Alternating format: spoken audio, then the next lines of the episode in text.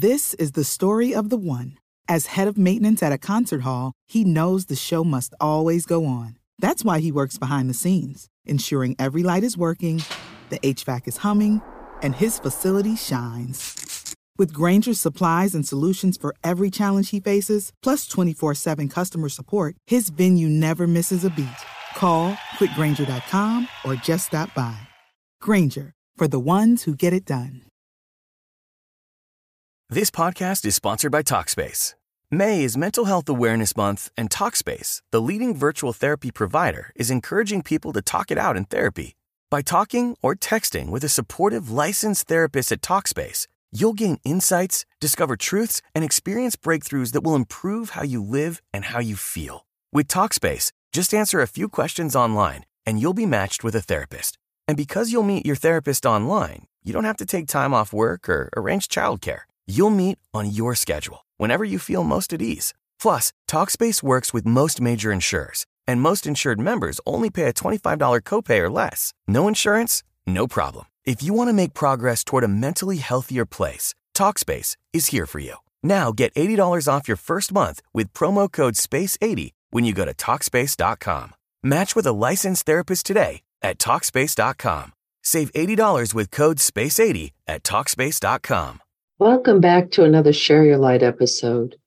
In this episode, there are some topics that may not be appropriate for small children or may be triggering for others. So please use your own discretion.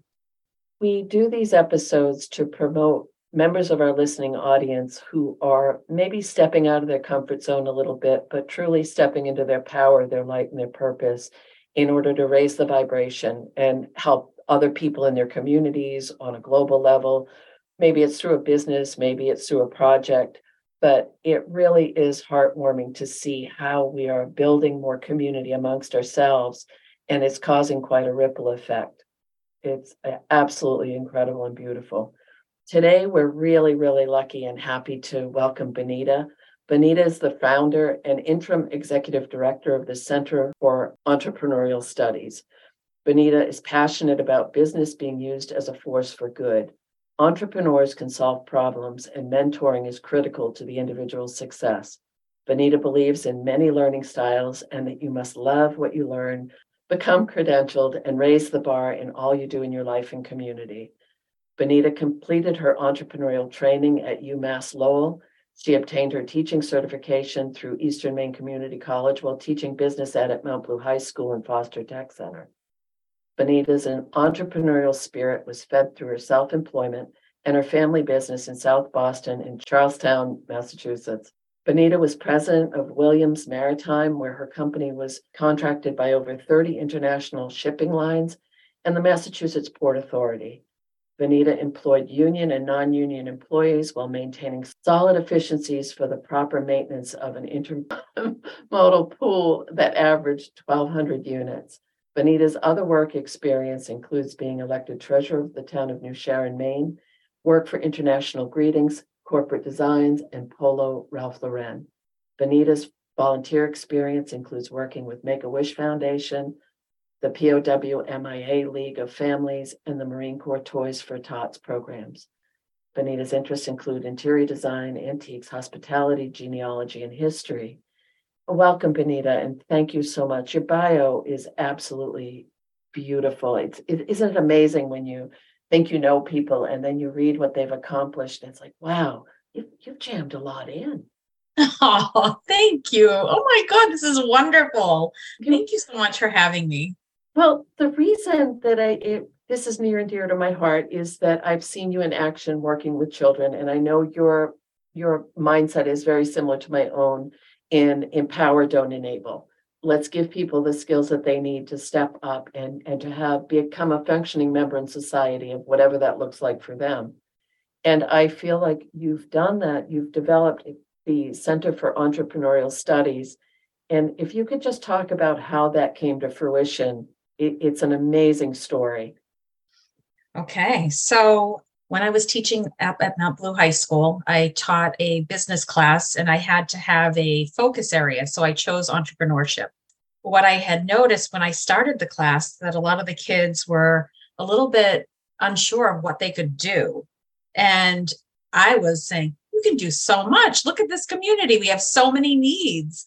We can you can do anything. You could open up an arcade, you could do this. And and they just looked at me very perplexed and didn't really seem to think that it was possible. And uh, I was like, of course it's possible. You know, just it requires hard work and having a dream and finding what your passion is. So I was really struggling with that. And so I decided to do a SWOT analysis with the kids and saying, okay, let's look at the community as a whole. What are the, you know, the strengths and opportunities and threats and weaknesses? Let's look at that. Let's look at the community as a whole. So we we did that. The project evolved. It evolved where I said, okay, so now that we've identified some needs, what are we going to do? What what's a, a solution? Let's problem solve this. And out came this project, the Center for Entrepreneurial Studies. And the kids worked on every single facet throughout the, the process. They did a PowerPoint, they did a business plan, made logos, opened a checkbook, uh, sought insurance to figure out how much was the insurance going to cost, and developed a website. And I did a lot of the heavy lifting. However, they came along for the ride and it gave them an education and exposure to what it looks like to form a business so that they could take that learning and apply it in their own lives once they found that passion. The following year, we ended up applying for a Skowhegan Savings Bank um, grant for like $5,000 because we figured, you know what, let's let's actually make a, a 501c3. Let's form a nonprofit and right. that's going to cost some money. So maybe Skowhegan Savings Bank will pay for it and then give us some money to develop our website, et cetera, et cetera. And we applied and then heard back from the bank and they said, We love this idea. Would you really do it? I was like, Well, I don't know. Let me talk to the, the, the kids and see if this is mm-hmm. something we want to pursue. Talk to the business partners. And so, mm-hmm. so they were all in. We started to really, really amp up. They got excited um, then I was seeing that kids that were not even in our class wanting to chime in. It became really interesting and a lot of excitement started to build. Uh, I had a yearbook class as well. Those kids even started to get involved.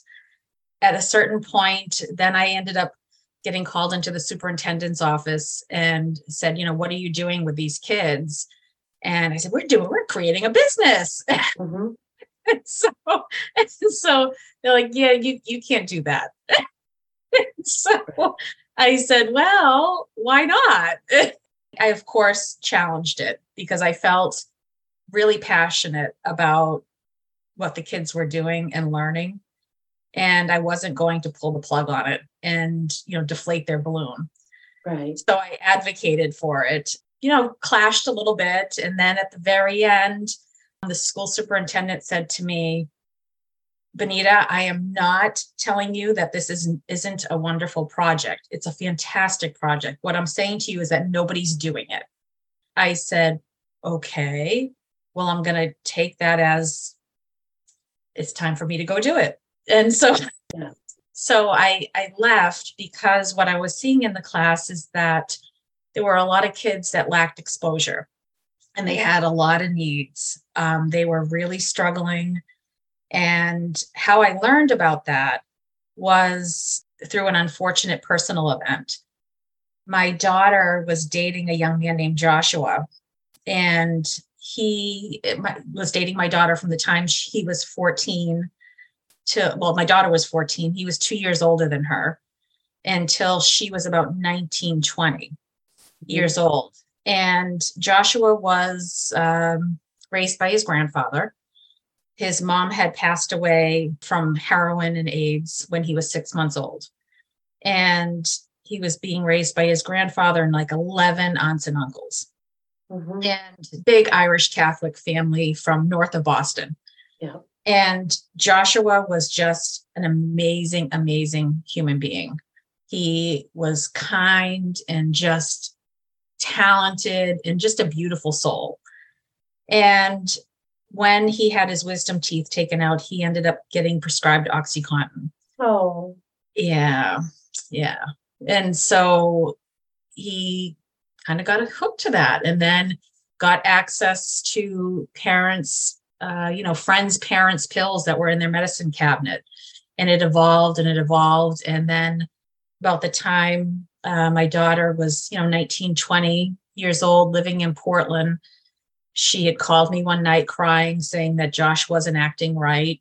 He was actually angry and hostile and just not okay and, and it was it was going on so i finally said to her listen i don't know what's happening but his behavior is awful you need you need to break up with this this kid Yeah, right. and she did and they remained friends for a long time then i started hearing things from my sister's husband who was a, a detective in north andover mass about who josh was hanging out with Mhm. and there were red flags popping up left and right until the point where we finally got a call saying he had been arrested with a hypodermic needle. So we knew it was heroin at that Right. point.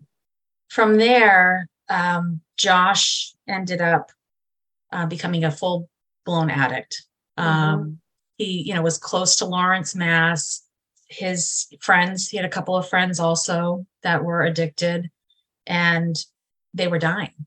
And his cousin, who was his sidekick, died. Then his friend Erica died in his house. Then his grandfather, who raised him, died, all like within a six month time period. oh, that poor kid. Uh huh. And so I said to my, da- I remember saying to my daughter, Are you ready? Because we're going to lose him.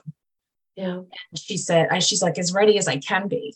hmm we lost him. I, I got a call at like four o'clock in the morning from my sister, you know, saying he's gone. And so I had to call my daughter while she was living in New York. Just met a, a, a new guy in her life, Mhm. now her husband. And uh, I had to call her, and it killed me to call my daughter and say this because I knew that they were soulmates and they just couldn't be together because of his addiction. Right. And when he passed, we went to his funeral, of course. It was as if everybody was waiting for her to walk in through the door Mhm. because everybody knew that they had been separated for, you know, eight years, but she was the love of his life. She had a really hard time going through that door. When we went in, we saw North Andover Police Department there. Everybody was saying, you know, it, this is tragic. This is tragic because he had such shame about being an addict. He would always like bow his head and say, I'm sorry, officer so and so. I, you know, I, I'm really, you know, I'm sorry because he was not proud to be an addict. He didn't want to be an addict, but he was put in that position. So I always felt as though like you always you you walk away and you say, Do I have, you know, you feel a little bit of guilt. You feel like what could I have done? I think an awful lot about that. Like, what could I have done to sort of support him better? And would I have made a difference? I don't know that answer. Nobody knows, but it was a, a tragic loss. And how I felt when I returned to school on Monday morning was just so heavy. And I, I shared it with my class. I said, listen, you know, I want to talk to you all about this because this is what's happened to my daughter's boyfriend, who was an amazing human being. And I don't want that to be you. Right. When I opened up that conversation, the kids all of a sudden felt as though that they wanted to share their information as well. It really opened up communication and my my room kind of became almost like a landing place for a lot of kids to come in and have these conversations that were alarming they were you know alarming and and when they would tell me things like oh my dad was really drunk last night and put a gun in my mouth you know and put me up against the wall and put a gun in my mouth. And i'm i'm saying to myself my god what you know what? Who have you who have you spoken to about this? And they don't tell anyone. no no. Right. and and so you know that that child is not going to hear a single thing all day long. Their head is going to be in that that trauma place of what happened the night before. To me i would much rather be peppering them with encouragement and saying we need to we need to make sure you're safe as opposed to let's open your books to page 23 and read this chapter. You know this is and you know i got uh, a little bit of a reputation for you know oh it's a hangout or this and that. I'm like no no not a hangout. It's it was a safe place for children for children for because they are children to mm-hmm. be heard and seen without judgment. Right. And and i remember where you were located. You were very close to the school resource officer's office, you were close to administration, you were close to the guidance. The fact that they felt safe enough and they felt heard, I don't understand why that isn't because there are in a lot of schools and a lot of districts safe rooms there's you know you can go here to express yourself but they're not utilized for what you were providing mm-hmm, mm-hmm. and you know I, I would hear a lot of times you know the kids that were those kids those right. kids you know where you'd hear them over the pa system getting paged after they left my classroom and i'd go mm-hmm, they're probably in the bathroom talking because they had to go on to their english class or whatever and they're probably getting a call from their mom or you know or, or doing something and i would always have to pick up the phone and say to the you know, assistant powers principal. that be. Yes. Yeah. Yeah. you know, FYI, just so you know, bad night.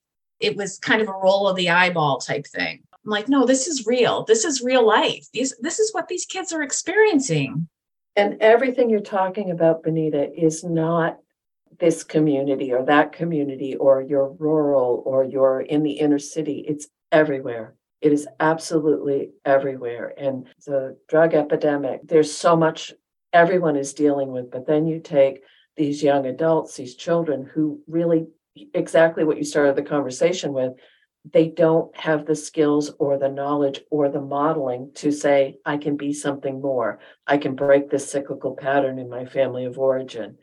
And so when you left, which believe me, I understand a lot of the dynamics behind that, but you actually there is this beautiful store downtown now that is supporting this project.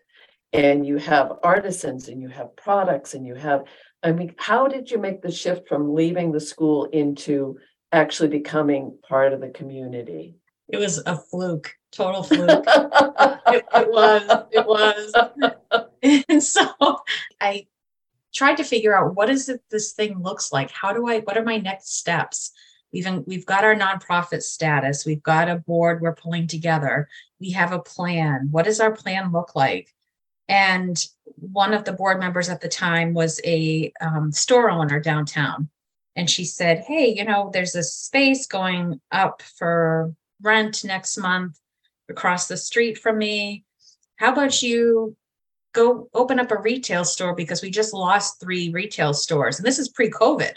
Mm-hmm. we just lost three retail stores and you could open up a store because i know you can do it and you can get word out about what you're trying to accomplish in the community. And maybe you can get some community support and some of the business owners to support you as well with these kids.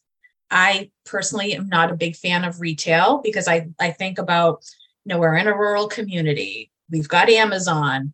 Oh this is a risk. And so i said well all right let's do it. It wasn't a lease. So i was like all right well we could if if i flop i could I'm not going to take the gas pipe. And so so so i said well i've got you know i've got 32000 in savings. I've got about 17000 in a small retirement fund that I put together when I was at the school. And I said, well, you know, got that and that. And, uh, you know, that's, that's money. That's access to some money. And I said, all right, let's, let's do it. Let's do it. Two weeks later, COVID hits. Everybody's going, retreat, retreat.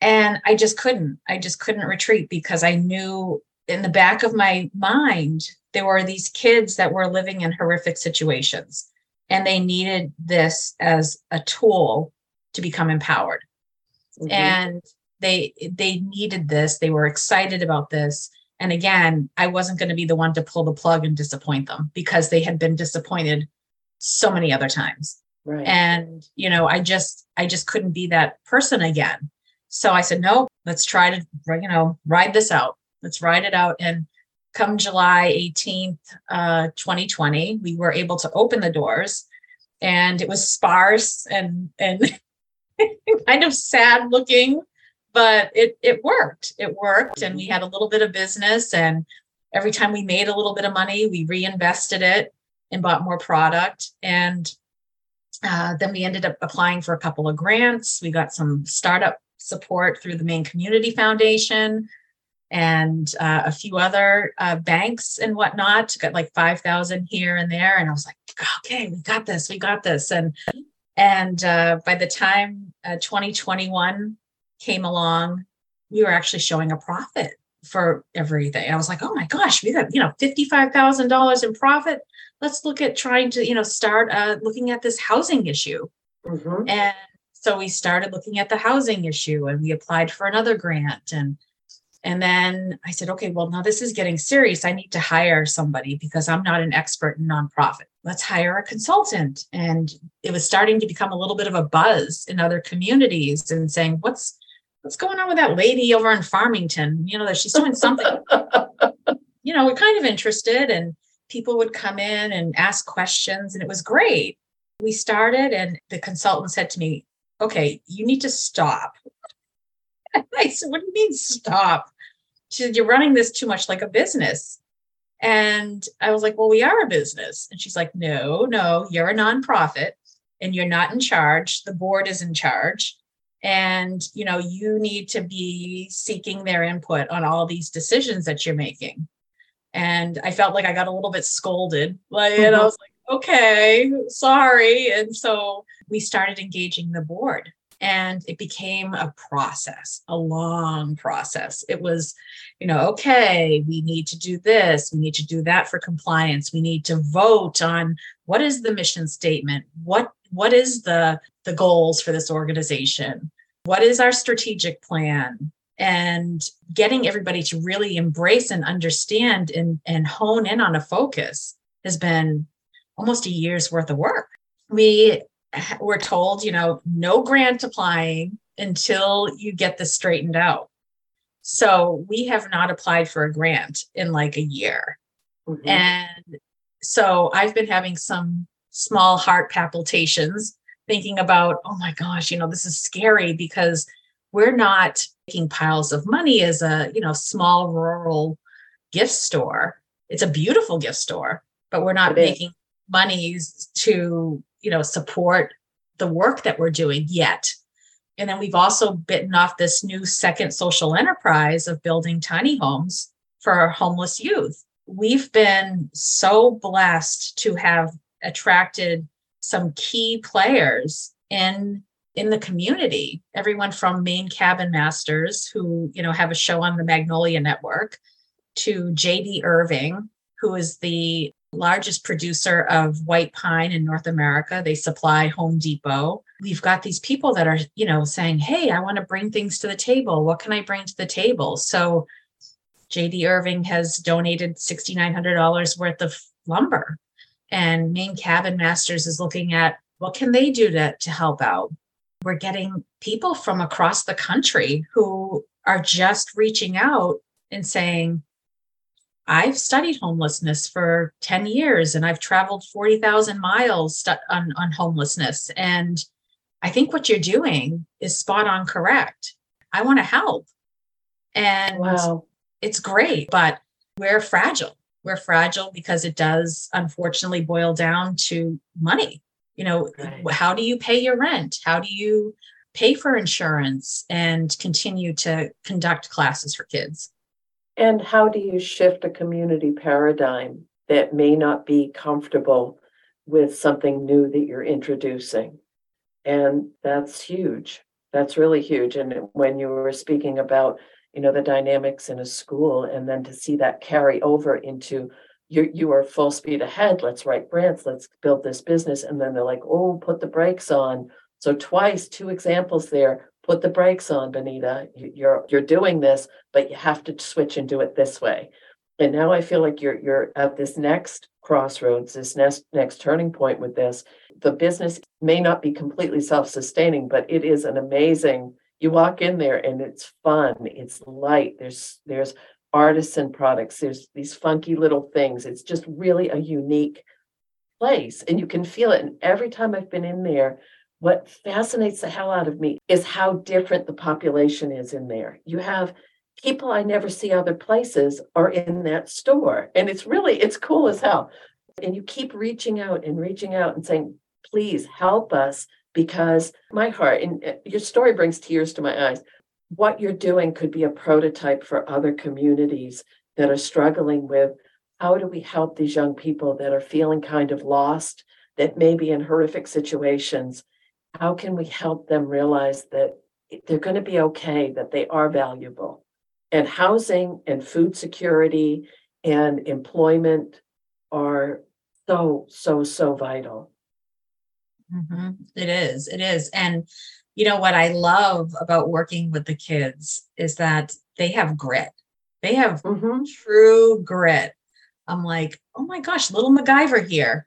And know, and so I just think they're fabulous. I think they're um, just in need of encouragement and support and opportunities if you give them an opportunity, if you give them uh, love and support and be what somebody said to me yesterday, which I really liked, was be the salt and light for somebody. And oh. I liked that. Mm-hmm. I, I mm-hmm. like that. I was just like, salt. I'm like, salty? She said, no, think of it as, and she had heard this in church. And she said, be like the salt that you put on an egg. Like, so if you were to have an egg you want a little bit of salt, just a little bit of flavor. And then just be that light, you know, not asking you to be the whole salt shaker, just be a little salt, you know, and, and, and the light. And I was like, that is so spot on right is that it doesn't take much. It doesn't take no. much to, to change a kid's life. And to be truly seen and not, and this happens a lot in rural communities because I've lived all over the country, lived in a lot of different places. And and I'm not making this a blanket statement, but a lot of times if someone knows where a, a family, oh well, what can you expect? It's this family, or you know how his brother was, or what can you expect? He makes these choices, or she does this, or they do that. That sounds so judgmental, but there's a knowing because if you're in a small enough group of people, there aren't that many people you're going to run into in the course of a day. So people know your story in a way that they don't when you have the anonymity of being in a big city or a larger town. So to encourage people to, and I think it's important to note that Benita is not just working with this fringe population. These are really nice kids who have had a hard, they've, they've had difficult things. These aren't recalcitrant, angry, you know, they, they're kids who have had a hard time. And it might just be rural poverty. It might be being raised without the, the resources that they need or deserve to have a quality of life. But that's, I think, what all of us are trying to do is how can we help someone? You just made a, really beautiful point, and I, I hope that I can give justice to that. Is that they have grit. They don't want to stay in that same place. They're not asking someone to, to do it for them. They just want a chance. Right, right. And and they know how they don't want to live. They right. know. You know. And what intrigues me with this is um, we've we've had many conversations about different things, but it reminds me of people who choose to parent their children differently because they know exactly what not to do.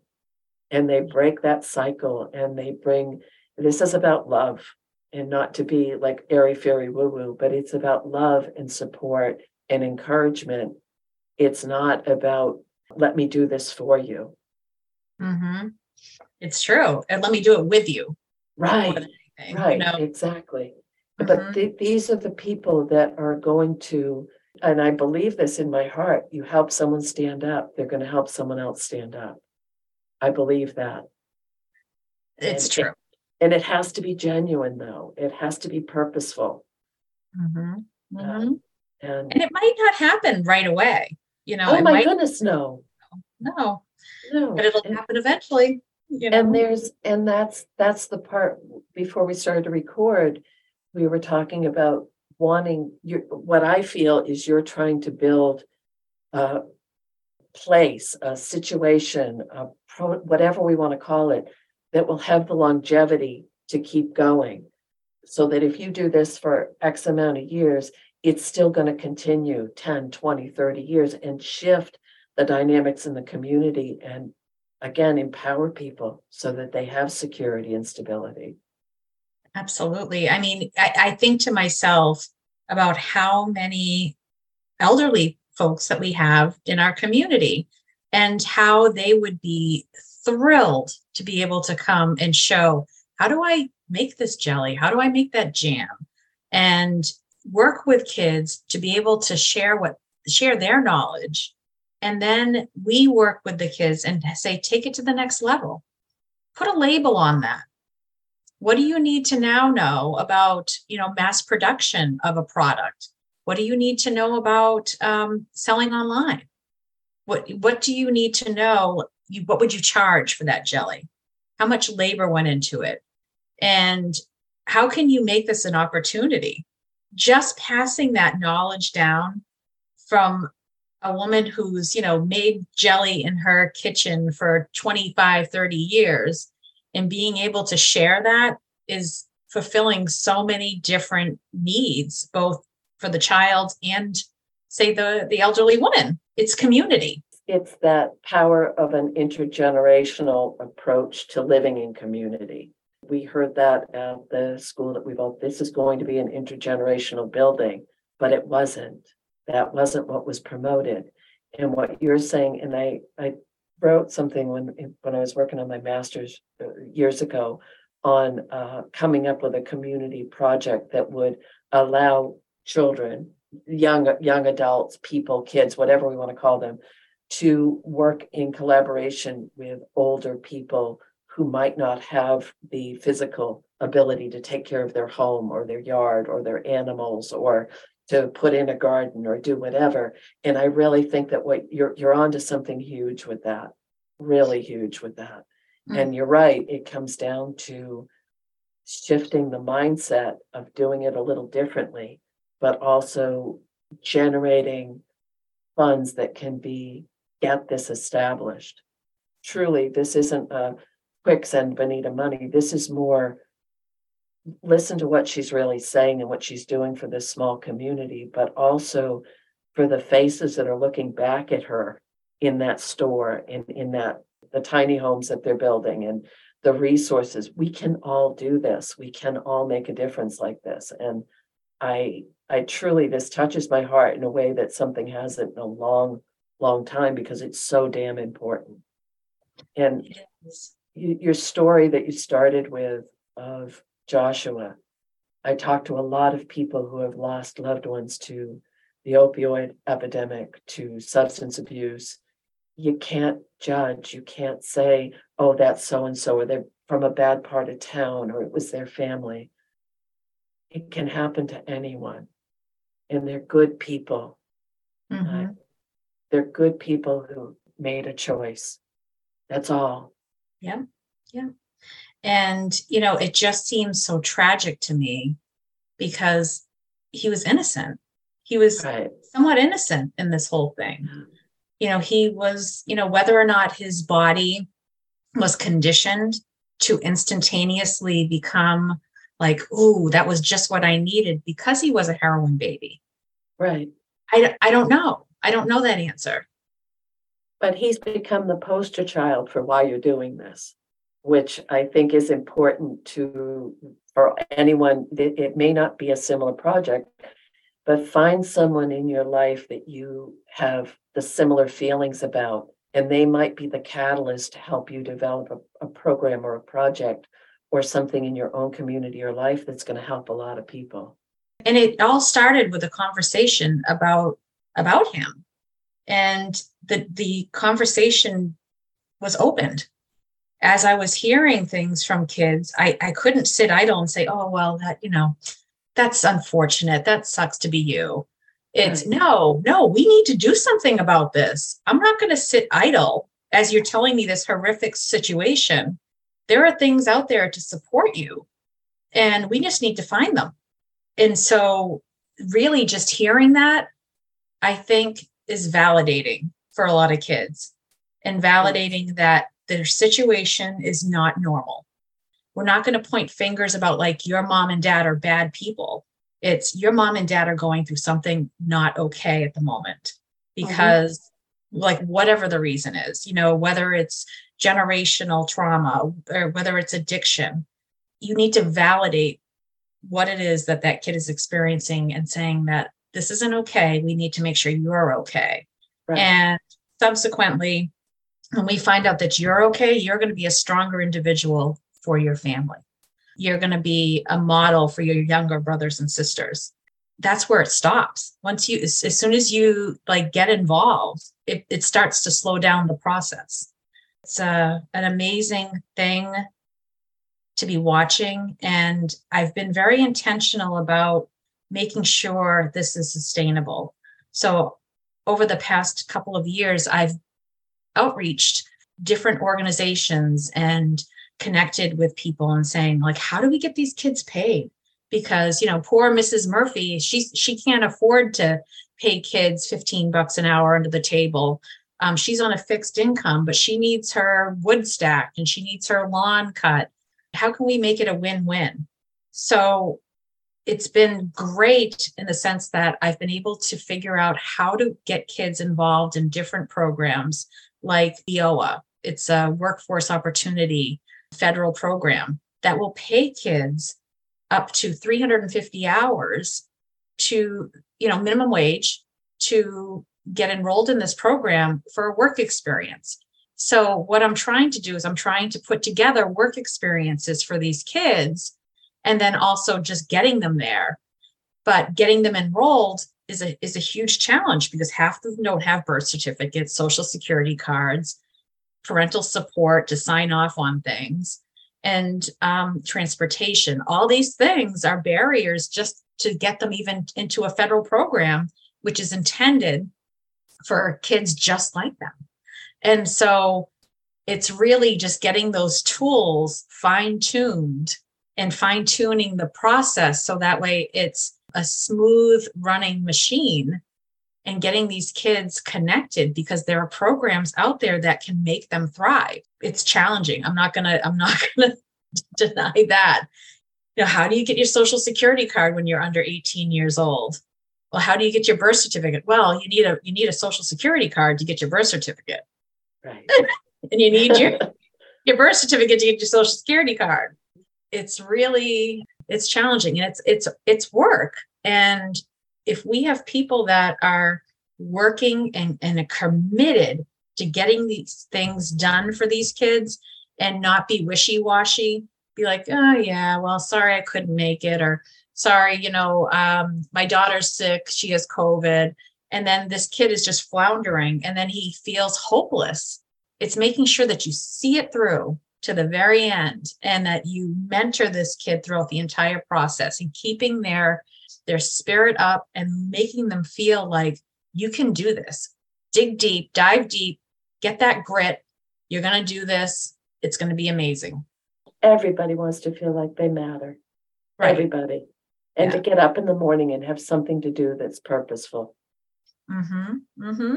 you know what's even nicer is watching after they accomplish something and seeing that that pride that's a win. Seeing how proud they are and and then you know to be admired by their younger peers. That's an even more interesting uh, dynamic to watch. Like we have a young lady who started with us three years ago who's now teaching classes in the makerspace and she has kids that are 11 and 12 years old that she's now teaching and she's a high school senior mm-hmm. and she's teaching them in the makerspace. And now she's, it's like a peer to peer thing, and she's the leader. But she came in at their, you know, I think she was a freshman at the time. She was a freshman yeah. in high school when she came in. And it's just watching that whole evolution, it's validating for me. That's you know? beautiful. Yeah. Absolutely beautiful. Yeah. Where can people find you? Where can they find out more about the center, about what you're offering, about how they can become involved? So on our website, um, it's www.cesmaine.com. Right. It's the Center for Entrepreneurial Studies. There's a, a lot of resources there. There you can look at the staff, the board, what they're offering.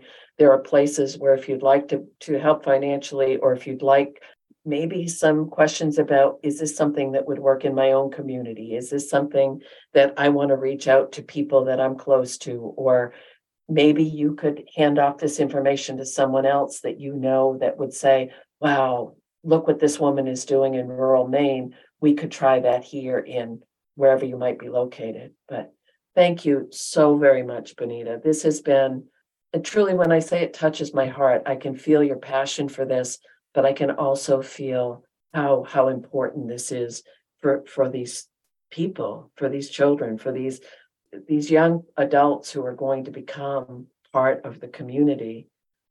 We we need to help each other out. So thank you so very much.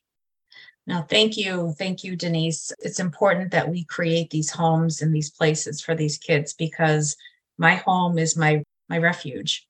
And mm-hmm. these kids need to have that same peace in their life and support and we're going to do it we're going to do it we're going to empower them so that they can do it well, I just want to add one part that we didn't go into quite. The the whole uh, tiny houses for homeless youth students, these these young adults are part of the process of learning to build. They're learning how to do this. They're learning all these other aspects, but then they have the option of buying these homes eventually so that this becomes something that is long term. This isn't, oh, you age out. It's similar to you're in the foster system. Oops, sorry, you're 18. Here's your bag of stuff. Goodbye this is a lifestyle change. This is uh, allowing. So this can become, they have found a piece of land, they're doing this, but this is about truly changing people's lives.